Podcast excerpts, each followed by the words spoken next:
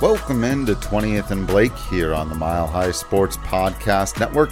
I am your host, Drew Creeseman, and uh, I, I honestly can't claim to be super excited to be doing this particular show. Got to be honest with you. Uh, you know, oftentimes, uh, regardless of the score out there on the field, I can find a lot of things. I just love baseball, love talking baseball. Uh, you know, it's I just love that I get to do this with all of you, but days like today and yesterday are definitely the most difficult part, sort of intellectually and philosophically, about doing the job, because there are so many things to take away from the Rockies' lack of activity at the trade deadline, and so many things, I think, to take away about the trade deadline in general this year, many of which I wrote about, and, and I hope you all will take the chance to go and read that. And so it can be difficult to sort through them all, because I am very much with a lot of the consensus. And yet, one, I don't feel it serves anybody to be the thousandth person to dunk on the Colorado Rockies. And, and I don't think it, that's what anybody comes to me for at this point anyway, right? Of course, I have to reiterate what, you know, the fairest points that most people have made, which is the Rockies did very legitimately here have an opportunity, a few opportunities, to make themselves better in the future without really in any tangible way or in any way that matters hurting their present, even as far as just like next year, right? That even if you accept their premise that they intend to compete in twenty twenty-three and that they believe they can get there, and even if you agree on some level that they can do that, it was still a missed opportunity to not trade any of Jose Iglesias, Alex Colomé, potentially some other people, Randall Grichuk, Chad Kuhl. Again, to, to go over on that group. And then it plays, of course, so heavily into all of the narratives and all of the dunking when you're the only team in baseball that doesn't make a trade. And here I'll start with a little bit of the pushback, where that, quite frankly, to me, couldn't care less. Th- that is part of, I think, my issue here. Not that specifically, but kind of what it represents. This idea that regardless of the specifics, the Rockies didn't do what they're supposed supposed to do. And that is a bit more problematic for me. Because while I think it's incredibly frustrating, and even on some levels, like, I don't like to use words like unacceptable, but I also don't think that they justified it in their post trade deadline comments, right? Some of the comments having to do with the limited budget, that doesn't have anything to do with this. Nobody's asking you to spend money. In fact, if anything, you, you could have saved some money here. If you could have found, for example, uh, traded Randall Grichuk for an A-ball player and eaten half of his contract, but get some team to eat the other half of it, right? Most of the players in question are guys making veteran money, even if it's not much, in exchange for which you would be looking for prospects who make less than dirt. So you, you were going to save money if you pulled off any of these reasonable deals. So that doesn't track. So, man, what a mess. What an absolute mess. Because they... In the grand scheme of things, I'll say this part because, again, I feel like a lot of people come to me for the, will you please explain this to us, or can we get some therapy, or what, are there any silver linings here? And I try to look at it from every angle, and I really do try to do my best, even in these moments when it's so easy to join the literally hundreds, maybe thousands of people online and, and everywhere, from all of the regular sports people to even just like local broadcasters and the news and your grandma on Twitter, like everybody dunking on the Rockies, right? And it would be so easy for me to come on here and for thirty minutes just join the chorus and come up with as many clever ways to say they were asleep at the wheel and they don't know what they're doing and they care more about loyalty. But you're here because you've heard all that stuff before. And it's not that there's not some truth to a lot of it, but it's just not the entire story, right? When you look at the pragmatics of what the Rockies failed to do yesterday, they didn't miss some grand opportunity to completely reshape their organization or to land a superstar prospect. The guy in my mind, it's most, again, I'll use the word unacceptable that they didn't trade, as Alex Colomé. See, the Iglesias thing I get a little bit. I'll get back to Colomé in a, se- in a second. Iglesias, I don't think there were many suitors for. And you might say, well, surely somebody give you something. Not necessarily. If nobody's offering you anything for this guy, you can't just trade him. A trade requires two people. And as much as Jose Iglesias is having a nice year, he doesn't have a skill set that is specifically valuable to a team that's in contention right now. All the teams that are in contention right now have their shortstops and don't need a guy who's almost certainly going to be a downgrade defensively from what they've got, and probably a downgrade from a power standpoint. Could they use him as a bat off the bench? That's not really what contact guys are used for in baseball anymore. And now with the D H around, there's just not... So I could see there just not really being anybody out there who wanted Jose Iglesias. That may not be the case, but there's at least something you can say about that. The Colomé one, there's no way that wasn't the case. I mean, Colomé's been pitching well in an environment where it's very difficult to pitch. And as a reliever, every single contender would love to enhance their bullpen, right? It's the exact opposite of the Iglesias thing, where it's like, where does he even fit? Colomé fits everywhere. I don't think it's likely he's going to sign back next year.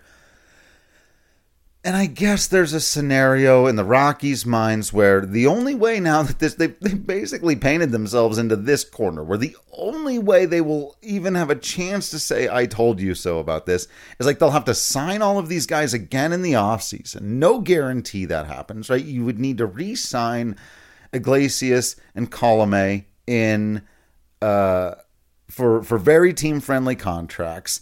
And in particular, in Iglesias' way, with an understanding that he'll need to be a veteran presence and a backup should Ezekiel Tovar emerge. Like, all of this stuff would need to work. Then the Rockies would need to be really good next year. If they do run it back with all these guys, then fine. I'll at least, you know, give them the credit for it. We'll see if, if others do. But that's so unlikely with this specific group. And it's not even, you know, necessary. I don't think Colomé comes back. And as many have said, has been said thousands and thousands of times in the last twenty-four hours here, it's better to get something than nothing when he almost certainly will walk away in free agency. That said, to, again, do the, the thing that I've sort of carved out for myself here, to try to do my best to calmly view all perspectives and put it in context. Do you remember, and I'll do it as a pop quiz now for everyone listening, do you remember the name of the guy the Rockies got from Mychal Givens? Does anybody? There's, there's actually two of them, right? There's Ashton Godot, who may be done, and Noah Davis, who is the Rockies, like, twenty-fourth to thirtieth ranked prospect and may never see the big leagues. He might, right? But he's a borderline prospect at all. Right, and that's for Mychal Givens, who was having a very similar production season to what Colomé is having now. So while it is absolutely the case that on principle the Rockies did the wrong thing, it is also a part of the conversation to say, how big of a screw-up was it? How big of a missed opportunity was it? They weren't going to get a top ten guy in their system. They probably weren't going to get somebody who would be a top twenty guy in their system for either of these players, Iglesias or Colomé. I still think they should have done it and gotten guys who would be their twenty-seventh and twenty-eighth best prospects moving forward. Again, I if that was on the table, I absolutely would have done it. And again, it's always easy to accurately and oftentimes colorfully dunk on the Rockies for screwing up the process, right? But I still submit that the teams who are operating cynically, who actively made themselves worse, especially the teams who made themselves worse who are in contention or even in first place, who are cutting costs and people are giving them credit for it and calling them winners at the trade deadline. Like, that's another issue altogether, right?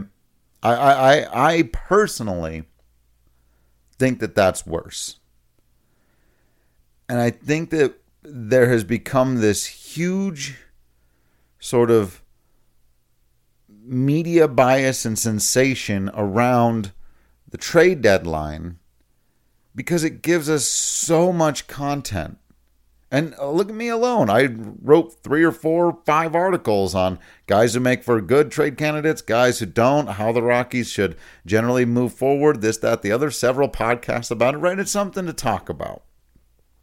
And some teams do make big, dramatic changes at this time, right? We saw several of them there. Padres. You know, and then obviously, you know, what's going to happen with the Nationals. And, but we rarely anymore, and I don't know about anymore. I, I'm not maybe, maybe not even old enough to, eh, it feels nice to not be old enough or something. Or maybe not quite old enough to make that comment about a change over the years. So I'll, I'll just say that from my observation, it seems like even in the last ten years, there has grown a hyperfixation on transactions and a media driving force for there to be more and more and for them to cover more and more and for there to be rumors and for there to be leaks and for that and all of this stuff to happen and for teams to get judged on that in the moment. But we rarely go back and look at, you know, how often do these teams that sell off their best players at the trade deadline that you end up calling winners for being smart, or at least they did better than these Rockies who did nothing. But how often do you go back and look and two or three years later, those teams haven't gotten anything out of those players that they got and they haven't rebuilt and they really just did something to be seen as doing something, and they got credit in the media, and they that means that they get a little bit of leeway from their fans for being bad on purpose. And there's less and less of an incentive for teams to try to win, to try to be good. If you can't be the Yankees and the Dodgers, and now I guess the Padres, which is an interesting wrinkle to all of this, I'll admit, you know, why even try? And so, yes, the Rockies should have done a lot more at the trade deadline. And yes, I think it is fair, in fact, reasonable and necessary to criticize Bill Schmidt for some missed opportunities here. But I also think it's for anyone seeking to have a truly objective conversation. And I guess, you know, it was really interesting to see the number of people who just came out in the last couple of days and said, I really don't. And I, and I mean, some people in media, like, you know, screw them. They don't deserve that. And it's like, I, you know, I've said this before, and now seems like the right time to say it again. Regardless of how you feel about benefit of the doubt and who you give the benefit of the doubt to, everyone deserves the benefit of the facts. Everyone deserves the benefit of fair and proper context. It's why I get so frustrated at the fifty million dollars narrative, right? That the Rockies lost fifty million dollars over Nolan Arenado. And I say, no, they didn't. They gained one hundred fifty million dollars in financial flexibility.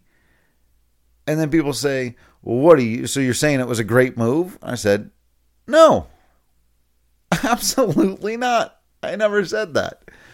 And and I find myself in a similar situation here, right?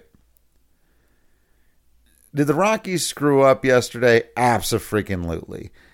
I was very curious to see if they could defend and justify it. And, and I'll say this, I thought the year before, last year, at the same time, I thought Bill Schmidt did an excellent job of explaining why they didn't trade Trevor Story and John Gray in explicit detail. Now, the John Gray thing still blew up in their face. So again, while that looked a little better, it, it, pragmatically, it was the same thing, right? You, if you end up losing these guys for nothing.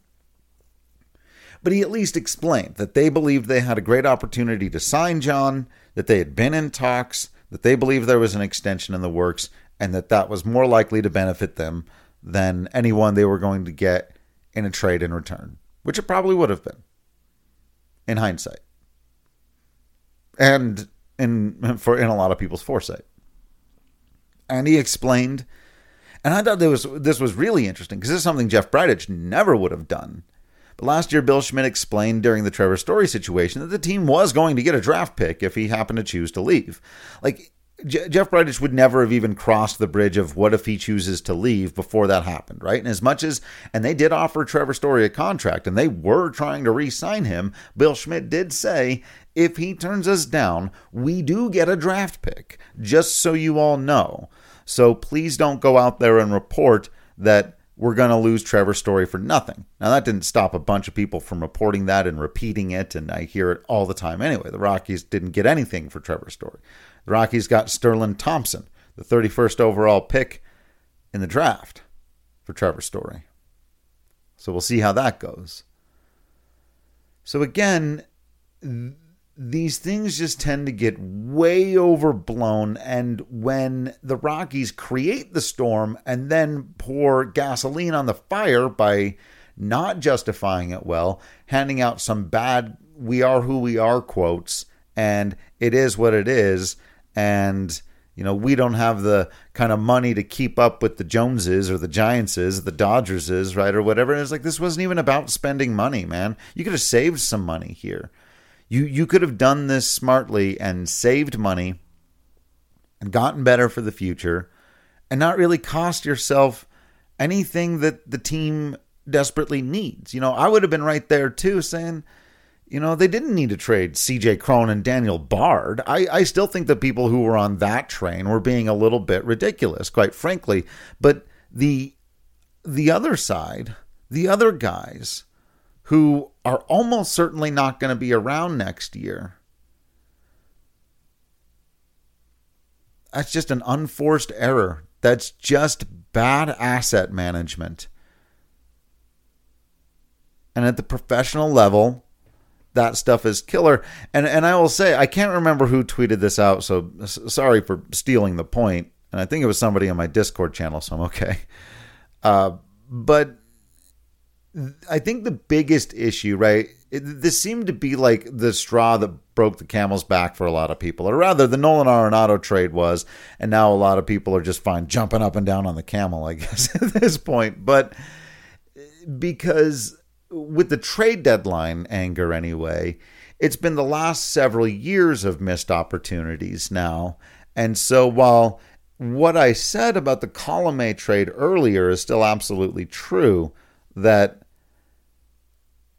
you know, they weren't going to, they more than likely weren't going to get much back. But if you add that up to six or seven or eight players of Noah Davis's caliber, if I'm using him as the example of the one time that they did do this thing right, and they moved Mychal Givens, a, a well-performing veteran reliever at the trade deadline, and they got a couple of pitchers back that they like, and will they turn into anything? Maybe, maybe not. Probably not, but at least it was something instead of nothing, right? And if you do that enough times, one of those guys pops, and then it kind of makes all of those trades worth it. You, it's like I've said about the bullpen and the starting rotation several times. You need an army of arms anyway, and you need an army of prospects, not just a handful of guys who are good. And so while none of these individual moves are egregious, all of them together are just, they're breaking people out there. And I get it. And while I think some of the rhetoric and some of the emotions are a bit overblown, and I really, really do wish at least half of that energy was directed at the people who run their teams so cynically and so purposefully to lose. And I wish someone would point to these teams that, you know, again, someone was in my mentions the other day, but Cubs and Astros, Cubs and Astros. They always want to point to the Cubs and Astros because those are the two teams who did the teardown and be terrible for three or four years on purpose and then actually rode it to World Series wins. And people love to conveniently forget that those teams had a whole bunch of money to spend at the end of that and ended up like signing guys like John Lester to enormous contracts, and like that was the difference between them and these other teams that end up just rebuilding for decades and decades on end. But the media gives them a smokescreen of of credit for it, for being bad on purpose. For, well, at least, you know, it's smart business. And so the race to the bottom, as I wrote the other day, has become almost more competitive than the race to the top, because it's another thing that the the media can cover. And it's frustrating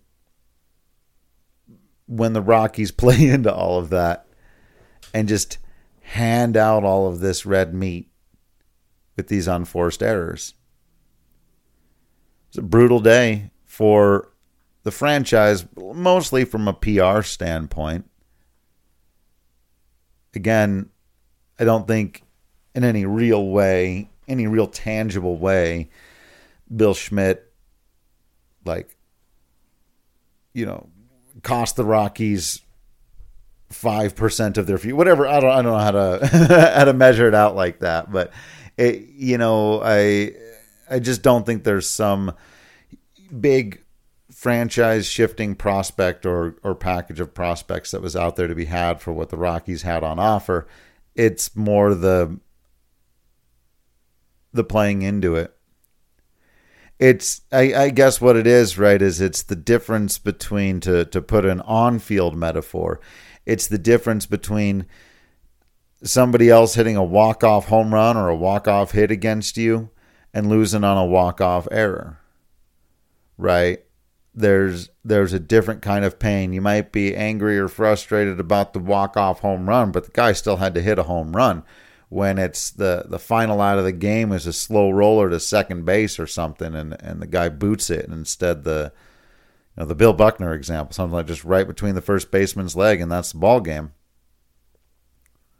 That's killer. That's why that's more famous than a lot of walk-offs, right? And so the Rockies lost at the trade deadline. There wasn't much of an opportunity for them to be big winners. There was just an opportunity for them to do a little bit of smart restocking. And they didn't do that.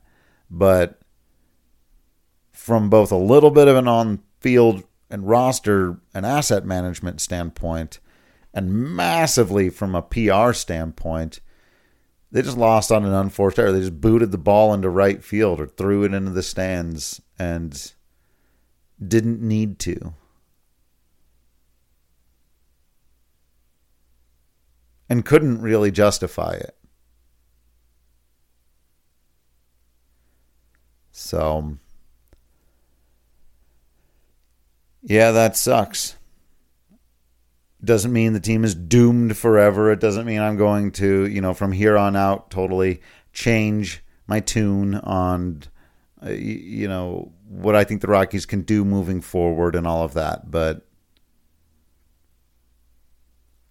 other than putting it in the proper context of saying it's not as bad as some people are making it out to be, that's the best I can do. It's still bad. And it was still completely unavoidable, which is a bummer. So, all right, I'm going to dive into, uh, on tomorrow's episode, I'm going to jump into a bunch of talk about the N L West moving forward. I didn't really do that. Talk more about Juan Soto, the Padres, and, and not just them, also the Rockies and how they shape out, you know, with this whole, boy, the N L West is a nightmare for the next several years, right? I want to weigh in on that conversation, talk a little bit about some of the other things that happened at the trade deadline, and then you're not going to hear from me for about a week because I'm going to go off and get married, and then I'm going to come back and do the podcast more after that. But tomorrow we'll talk about the N L West. Uh, I'll give you my farewells for a little bit of time, and then I'll see you on the other side of that week. But thank you all for listening in to this unfortunately depressing episode of uh, twentieth and Blake here on the Mile High Sports Podcast Network. Uh, you've been absolutely awesome out there. I promise you that I will continue to be absolutely Drew Creeseman in here. And until next time, I will see you at the ballpark.